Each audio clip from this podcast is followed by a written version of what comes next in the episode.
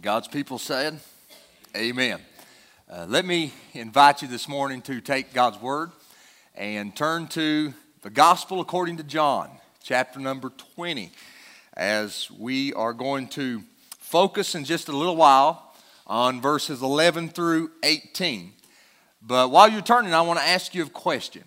And the question is this When you have great news, who is the first person you share it with? Uh, most of us, it's our spouse. Uh, if it's great news, I share it with Shelly. Uh, but sometimes it goes outside of the immediate circle. I remember when Shelly gave birth to Kennedy.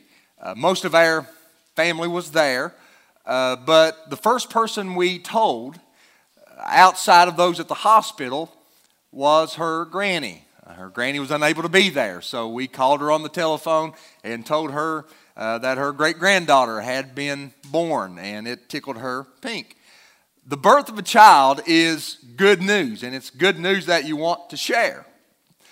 But what would you do if you had the greatest news that the world would ever hear? Who would you tell first if you had an option? Well, Christ did have an option. 2,000 years ago, when he was raised from the dead, he could have first appeared to any person in the world that he wanted to.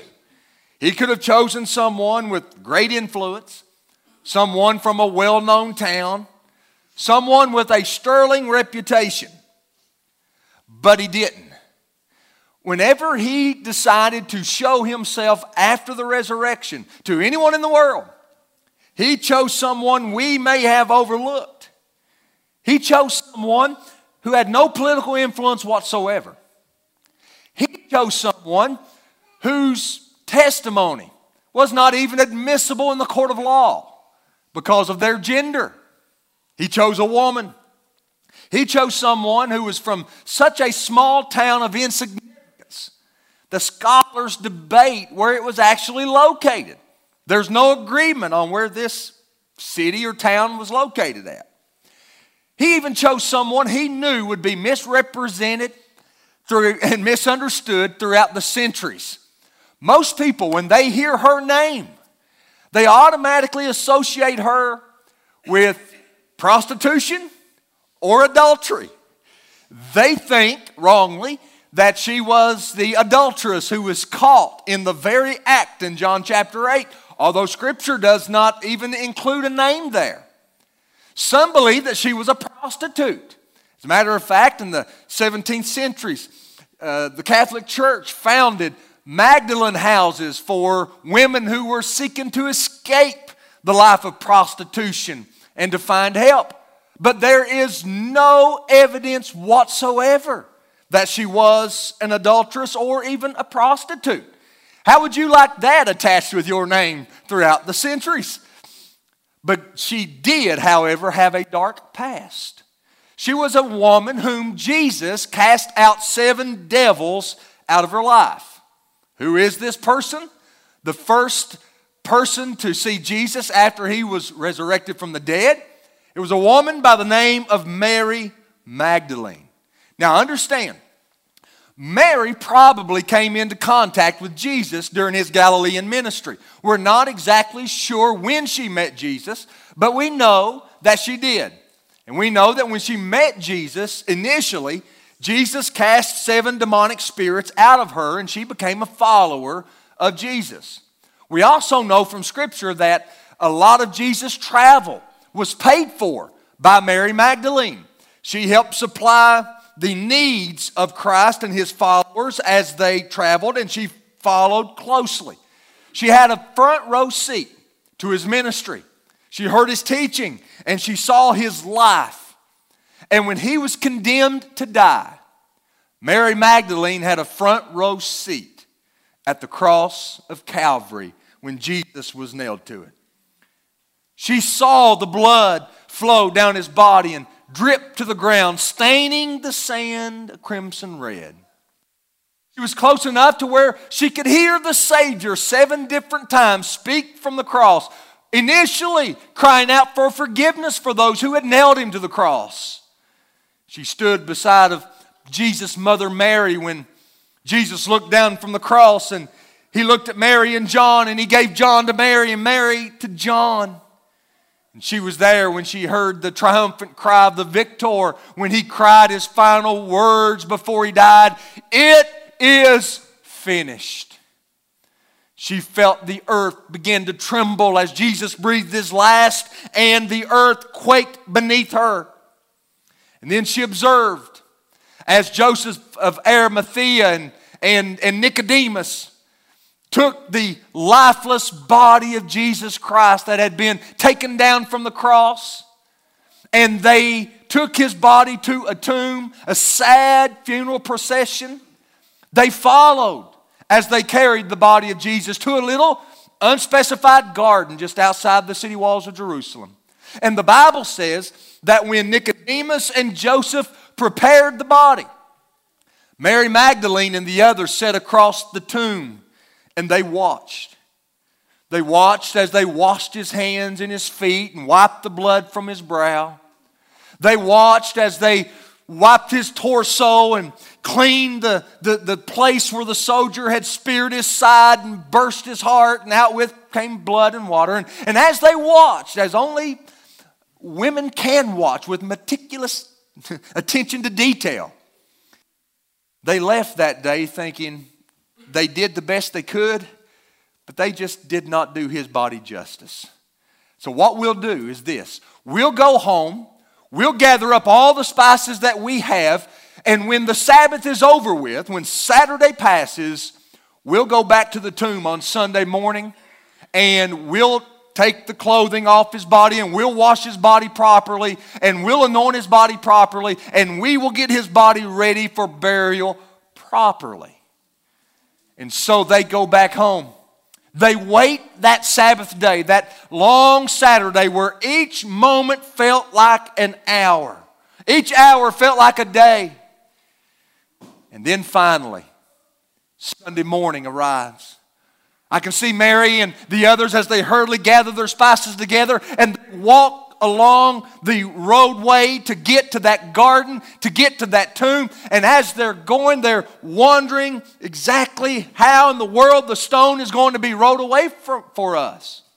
But when they get there, they find that the stone's already been rolled away. And they peek in. And when they peek in, Mary sees that the tomb is empty and Jesus is gone.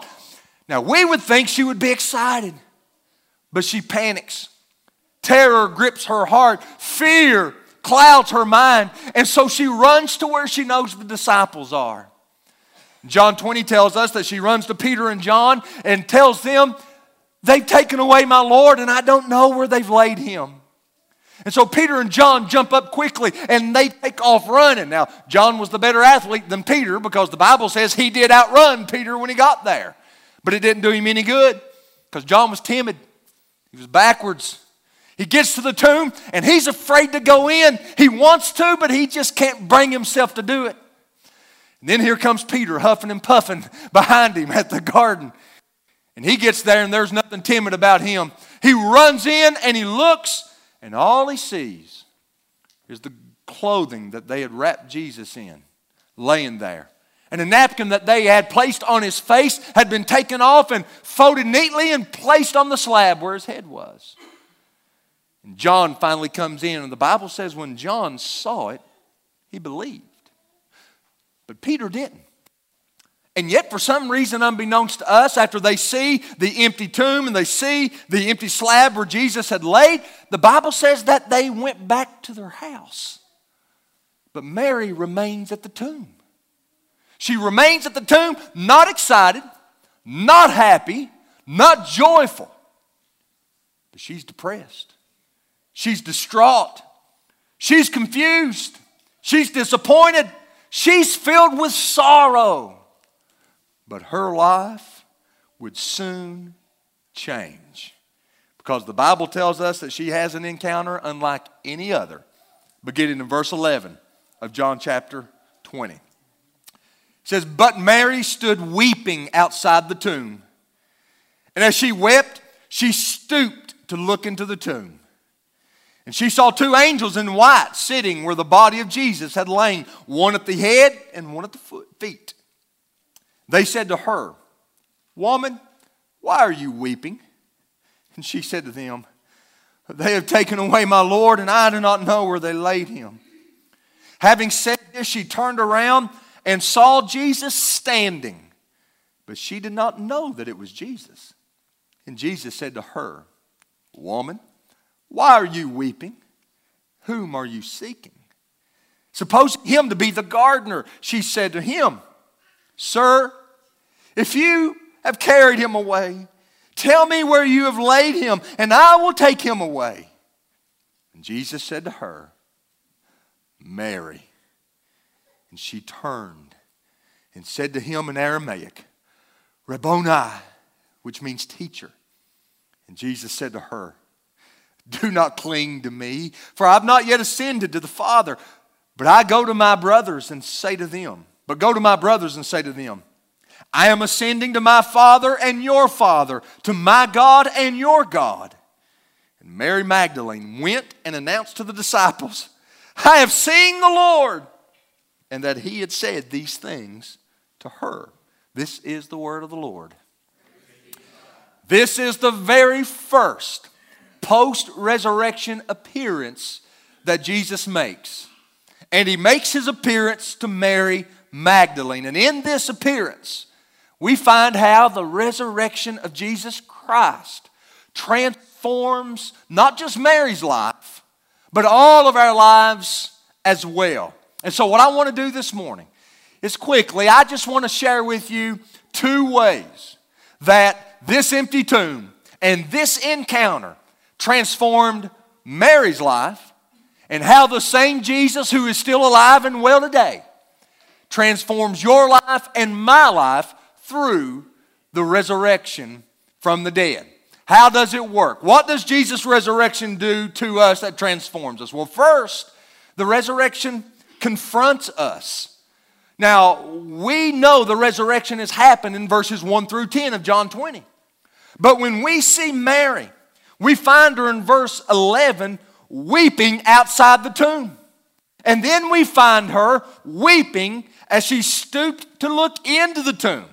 So outside of the tomb, she's weeping. Inside of the tomb, she's weeping. And her weeping is evidence of the great problem of her heart and the great problem of your heart and the great problem of my heart. And it is the problem of doubt. She is doubting the resurrection of Jesus Christ from the dead. Now, if you notice, twice she's confronted about her doubt. First, she's confronted by the angels, and then she's confronted by the Savior. The angels ask her when she goes into the tomb, and I think there's just something um, comical in a sense about this. She walks in, and the angels are sitting where Jesus' body had laid. One angel sitting at his, where his feet were, one angel is sitting where his head was. And they're sitting there, and she comes in weeping, and they ask her the question, Woman, why are you weeping? That question was a little bit of a rebuke. You ought to be happy. This is what you've been waiting for. He's alive, he's, he's not here. Why are you weeping? And then her answer and her response is one of doubt and confusion. They've taken away my Lord, and I don't know where they've laid him. That's the first rebuke for her doubt. But then the second one comes from Jesus himself because Jesus now appears to Mary inside the tomb and she doesn't know it's Jesus. She thinks he's the gardener. Now, why? Well, a couple of reasons, maybe. The last time she saw Jesus, he was beaten beyond recognition, he was a bloody pulp. Uh, and you could not even tell he was a man. Isaiah said his visage is marred more than any other man. But also, it was early in the morning, it was dark in the tomb, and she could maybe just see a silhouette of someone standing in the corner. And also, she's overcome by sadness. Uh, many times, when you have great moments of sadness in your life, you really can't remember who it was that's standing next to you. You don't remember who it was that was there or who was standing there, who hugged you at the funeral home or who didn't hug you at the funeral home. You might remember some, but not everybody because you're overwhelmed with sorrow. Well, that's what's going on in Mary's life at this moment. And so she Jesus is standing in the tomb with her, and what does he say to her? The same thing. Woman, why are you weeping? Why are you doubting? Why are you sad? And her response to Jesus is very ironic. She says, again, they've taken away my Lord, don't know where they laid him, and she even accuses him. If you've taken him away, then tell me, I'll come and I'll take him. In other words, if you're afraid the Romans are going to come get you, if you're afraid there's a war going to break out over him, if you'll secretly give me the body, I'll take care of the body, I'll bury him where nobody knows where he's at, and your headaches will be over with. Oh, what irony. She's speaking to the living Lord and thinking he is dead. But my question is where does her doubt come from? What was it that caused her to doubt? Well, what caused her doubt is oftentimes the same thing that causes our doubt. See, doubt sometimes springs up because of circumstances. Mary's faith wavered because of the circumstances she found herself in. Her master had been crucified. The one whom she followed had been killed. And she stood there and watched him die. And now, when she came to honor him with proper burial, now he's gone. The body is not there, and she doesn't know where in the world it is at. And now, based on her circumstances, she is going to judge the faithfulness of Jesus. And aren't we the same way at times?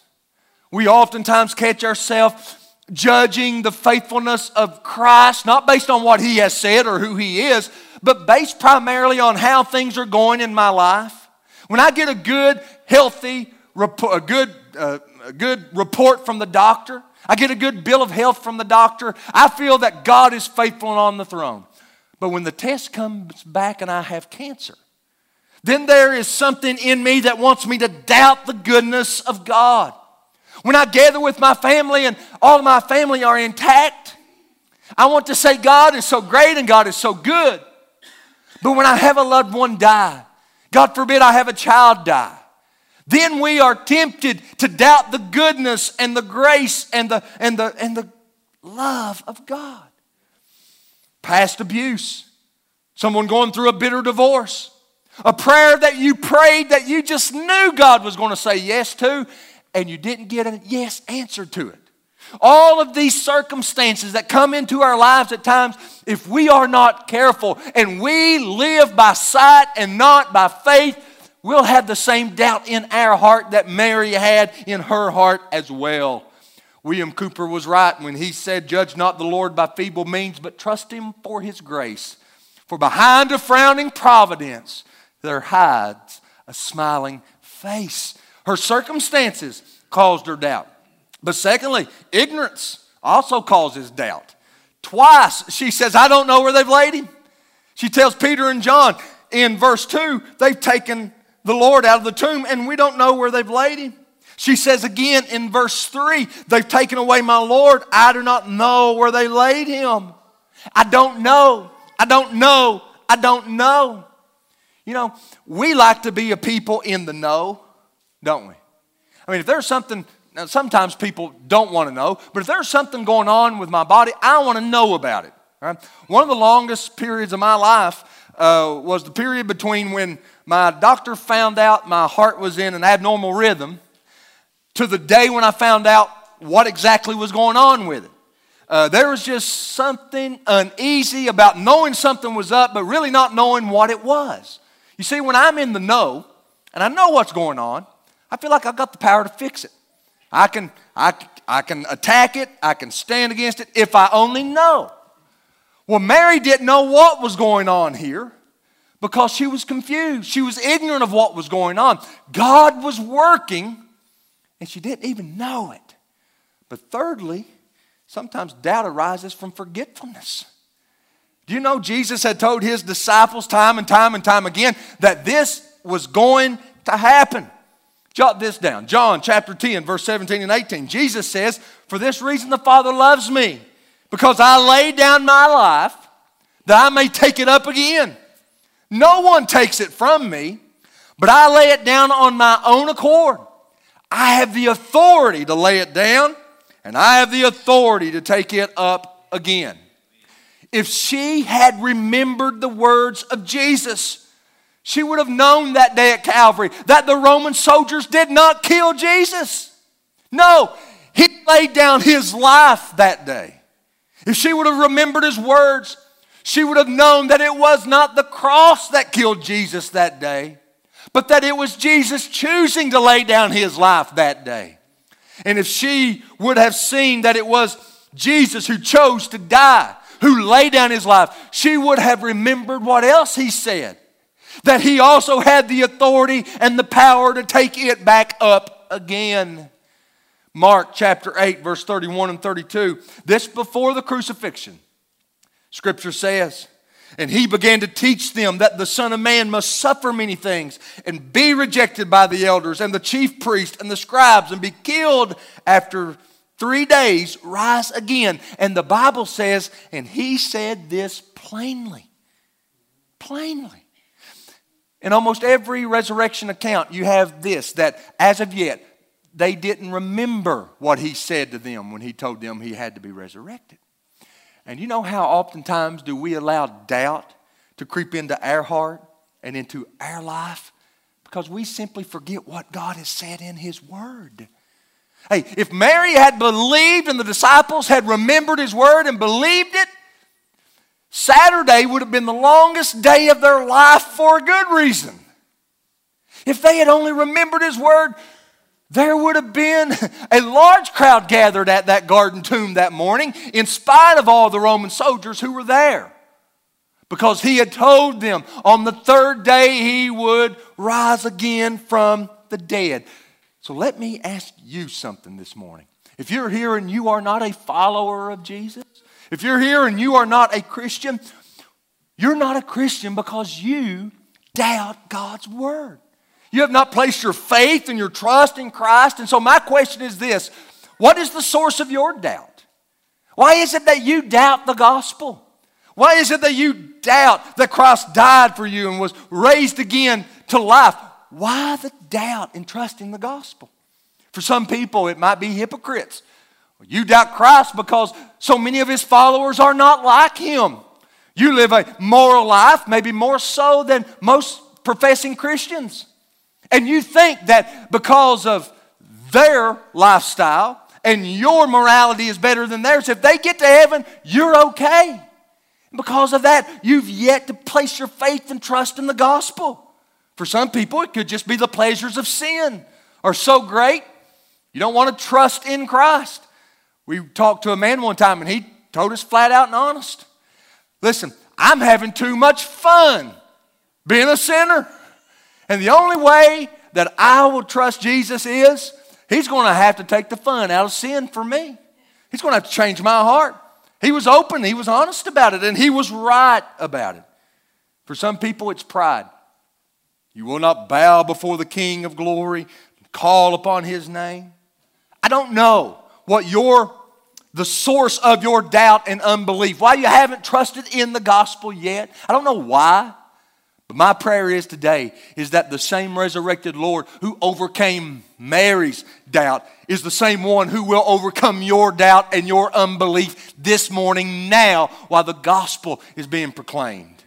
You see, Mary was confronted just as Jesus confronts us today with our doubt and unbelief. He's saying to you, why don't you believe? Why don't you trust? Why haven't you placed your faith in Christ? But thankfully, the resurrection does more than merely confront us. Because if the gospel just confronts us, if the resurrection just confronts us and that's it, it's like a doctor who only diagnoses our illness without prescribing the cure. But the resurrection not only diagnoses the illness, unbelief, it also prescribes the cure as well because the gospel, the resurrection not only confronts us, but the resurrection also calms us. Because the same Lord who confronted Mary is the same one who calmed Mary. The same one who convicted her and us is the same one who cleansed her. And the one who rebuked her is the one who restores uh, her. Because look here what happens. After she says, Sir, if you've carried him away, tell me where you laid him and I'll take him away. Verse 16 is one of the sweetest passages in all of Scripture. And Jesus said to her, Mary, Mary. You see, we find something in the sovereign, resurrected Jesus that we can find nowhere else. We find what Mary and the disciples found. What, what do we find in Jesus? Well, we find that Jesus gives peace. With one word Mary. And she knows it's him. One word Mary. And immediately doubt is gone, hope is restored, faith is born, and joy penetrates into her heart with just one word. Why? Easy. Jesus said, My sheep hear my voice. They know my voice. I know them and they love me and they follow me. She knew the voice of the Savior. And can I say this? Just as in John 1, when scripture says, Never a man spoke like him, when I was a 10 year old boy sitting in this very church house, the Spirit of God convicted me, called me by name, not audibly, but through the gospel of Jesus Christ, and I had never had anything like that happen in my life. What happened? I was born again. My heart was changed. My disposition was changed. I grew up knowing about the gospel my whole life, but that night I believed the gospel of the Lord Jesus Christ, and I would never be the same. And Mary, when she realizes it, she does what we probably would have done. She clings to him, she grabs him, and she's not going to let him go. And Jesus has to tell her, Mary, don't cling to me, for I've not yet ascended to the Father.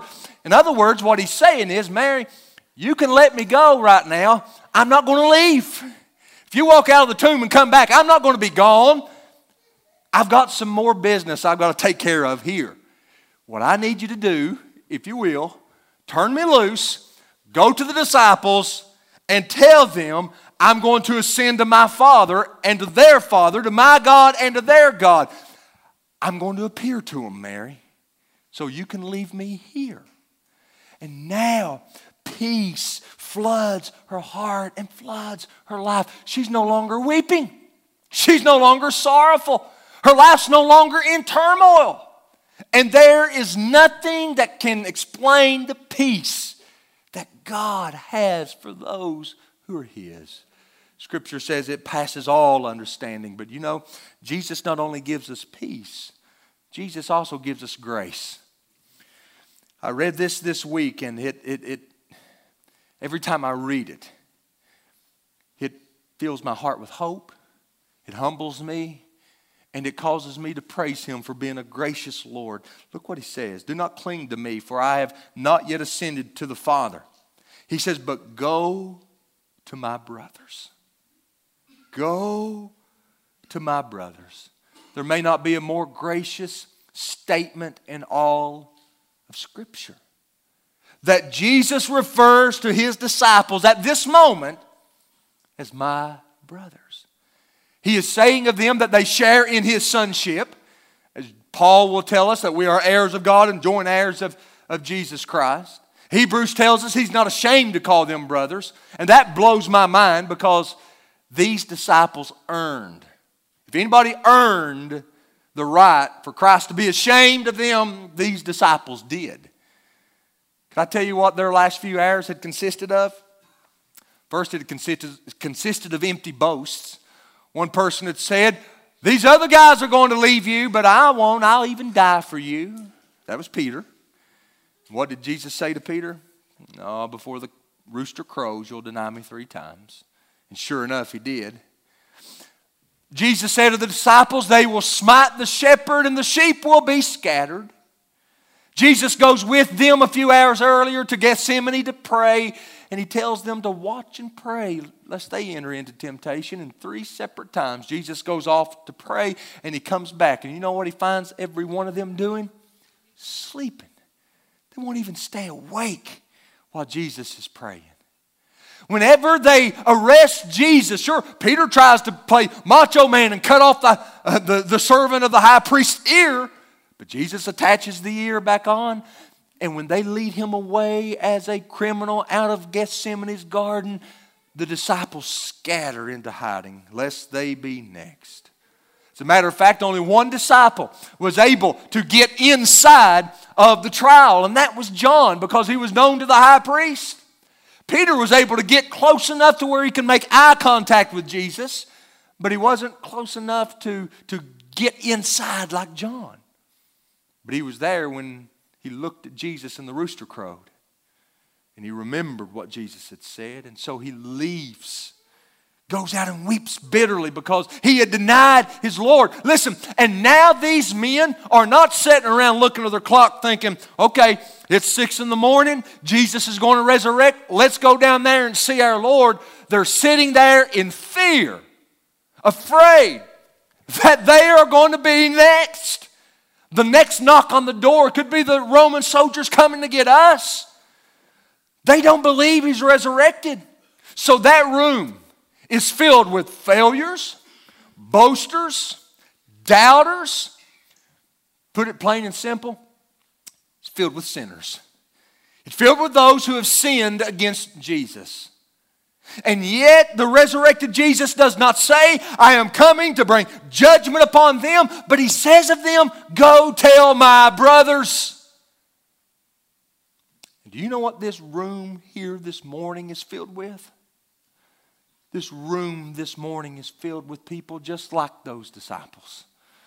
We have all sinned against our resurrected Lord. We have all fallen short of the glory of God. We have all sinned against the God of heaven. And we all deserve judgment. We all deserve hell. We all deserve wrath. But the good news of the resurrection is the one whom we've sinned against the one who has been raised from the dead is gracious and kind and loving and merciful towards sinners like you and sinners like me. That's our only hope. Go to my brothers. What's he going to say? Tell them I'm ascending to my Father and your Father. Do you see how he's identifying with them? He's not ashamed to call them brothers. To my God and to your God. What would Christ do in his ascended role? I'll tell you what he'll do. He'll represent those sinners he has had grace upon on this earth. That's what he's doing now. He's as alive today as he was then, but he has ascended and he's mediating for you and for me, our advocate before the Father, assuring that we make it to heaven. He gives grace, he gives peace, but he gives confidence as well. I love the change that you see in Mary because, one, she lets go of Jesus. You notice how she believes his word now? She's not clinging to him anymore, she lets go of him. And verse 18 says, Mary Magdalene went and announced to the disciples, I have seen the Lord. Now imagine the trip. The one she makes in verse 2, the Bible says she ran and went to Simon and Peter and the other disciples. That was not a fun trip. That was a bad trip. Could you see her as she runs with panic and fear? And she knocks on the door and she runs in, and immediately they look at her and they can see the fear in her eyes and the panic in her voice as it trembles. And she says, They've taken away the body of the Lord and we don't know where they've laid him. What a trip. Now, just a few hours, maybe later, she's going to make the same trip. But what a difference the resurrection makes. Now, when she runs to where they're going, she's excited, not fearful. Now, whenever she runs into the room, they do not see terror on her face or hear a tremble in her voice. They look at her and the fear is gone and the panic is gone and it's replaced with excitement. It's replaced with joy. It's replaced with happiness as she announces to everyone, I have seen the Lord. What makes the difference? The resurrection of Jesus Christ makes all the difference in the world. And you know, every one of us who are here today, we are here. Those of us who are saved, we are saved today. Because there was a moment in our life when we go from hearing the story of the gospel, knowing the story of the gospel, to actually believing the story of the gospel. That makes all the difference. And today, the difference between those who are saved and those who are not is an empty tomb. I said this morning, sent a text to one of my pastor brethren. I sent him a text and I said, Listen, we go today armed with the Bible, the Holy Spirit, and an empty tomb. That's all we've got. And that's all we need. All we need is what the Word of God says, the Holy Spirit, and an empty tomb in Jerusalem. Isn't it amazing that we must believe in a Savior who has died, but in one who is not dead in order to be saved? That's the great paradox of Christianity. Our Savior has died, but He is not dead. And so today, the hope of Christianity, the hope of our life, is an empty tomb. It was Mary's hope, it was the disciples' hope. It's my hope, it's your hope. Don't take the empty tomb away. When I walk into a hospital room with a man who's dying and he's an unbeliever, the doctor says he has maybe days, hours to live. I've got one thing that I can offer him, and that's an empty tomb. That's the only hope that he's got. When I talk to an unbeliever out on the street and they ask me, Justin, how can I be saved? What must I do to be saved? I've got one thing to offer that person, and it's not baptism, it's not deeds. It's not morality. It's not works. It's not do this and you will be saved. I've got one thing to offer that person, and that is an empty tomb. When I stand in a room with a family and the doctors have done everything they can do and their loved one is getting ready to go out into eternity, beloved, I've got one thing and one thing only I can offer that family. That is an empty tomb.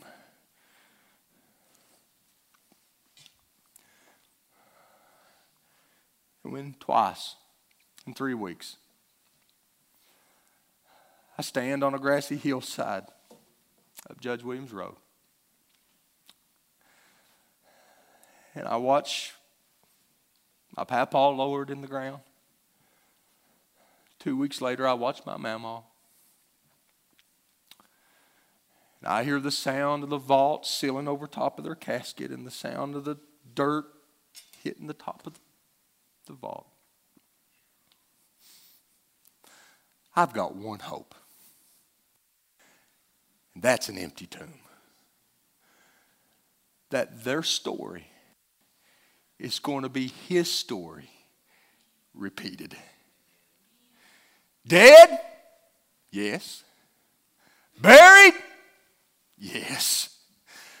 But from that very spot, resurrected to everlasting life. Beloved, don't take the empty tomb away from me. It's all I've got.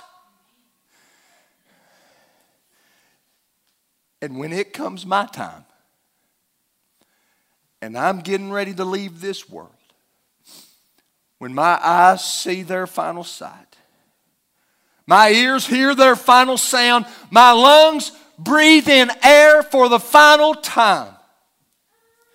And when my family members give me their final kiss and bid me adieu, I tell you what I'll be clinging to in that moment and in that hour. It's not the fact that I was a preacher, it's not the fact that I was a church member. It's not the fact that I did the best I could with what I had. That would land me in hell. In that hour, in that moment, When I leave this world, know this I will be leaving this world clinging to the empty tomb because that is my only hope. Nothing in my hand I bring, simply to thy cross I cling.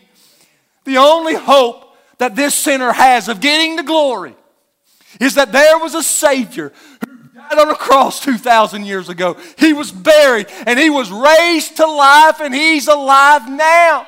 That's my only hope. And I believe that with all my heart.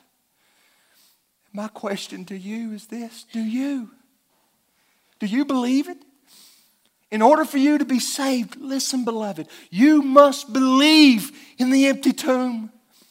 Paul says in Romans 10 if you confess with your mouth that Jesus is Lord, and watch this, and believe in your heart that God raised him from the dead, join a church, be baptized, give to local um, causes, and do the best you can, then you'll be saved. Is that what it says? That ain't what it says, is it? Here's what it says If you confess with your mouth that Jesus is Lord and believe in your heart that God raised him from the dead, you shall, not might, not could, you shall be saved. I like that word shall. That means that salvation is by faith alone. That we're saved by faith alone. And so, my question to you this morning is this Do you believe in the empty tomb? Do you trust in the empty tomb? Has the empty tomb changed your life? If not, will you believe in it today? Will you believe the gospel today? Will you lay aside all of your deeds, all of your works, all your attempts to do better? And will you just honestly say that I must believe in the empty tomb and that alone for my salvation? You say, Well, I believe it, but I've just never acted on it. Well, then the Bible says you need to profess it with your mouth. And so today, what I want to ask you to do is if you believe it in your heart, then confess it with your mouth today. And Scripture says you can be saved. And the same thing Mary said 2,000 years ago, you by the eye of faith can say today. Not visibly, but by faith. I have seen the Lord. I know He's alive. He is well. He is well. Do you believe? Let's pray. Father, as I come to you today in Jesus' name, I thank you for an empty tomb. I thank you for a Savior who died for my sins, who was buried, and three days later was raised to life everlasting. And I thank you for the promise that through faith and faith alone in that, that we can be saved. Holy Spirit, I ask now that you would do a work that only you're capable of doing. That you would apply the gospel message to hearts, open up hearts to the gospel that people would believe the gospel, they would confess the gospel, that they would be saved today. Oh God, I don't know the causes for the doubt that, that, that grip different people's hearts, but I know you do. And I know that doubt is no match to the resurrected Savior in the empty tomb. So may, Father, today be the day that someone trusts Christ, calls upon Christ, believes in Christ, and is saved by Christ. And we'll praise you for it, Father, for you alone are worthy. We love you. We thank you. In Jesus' name I pray. Amen.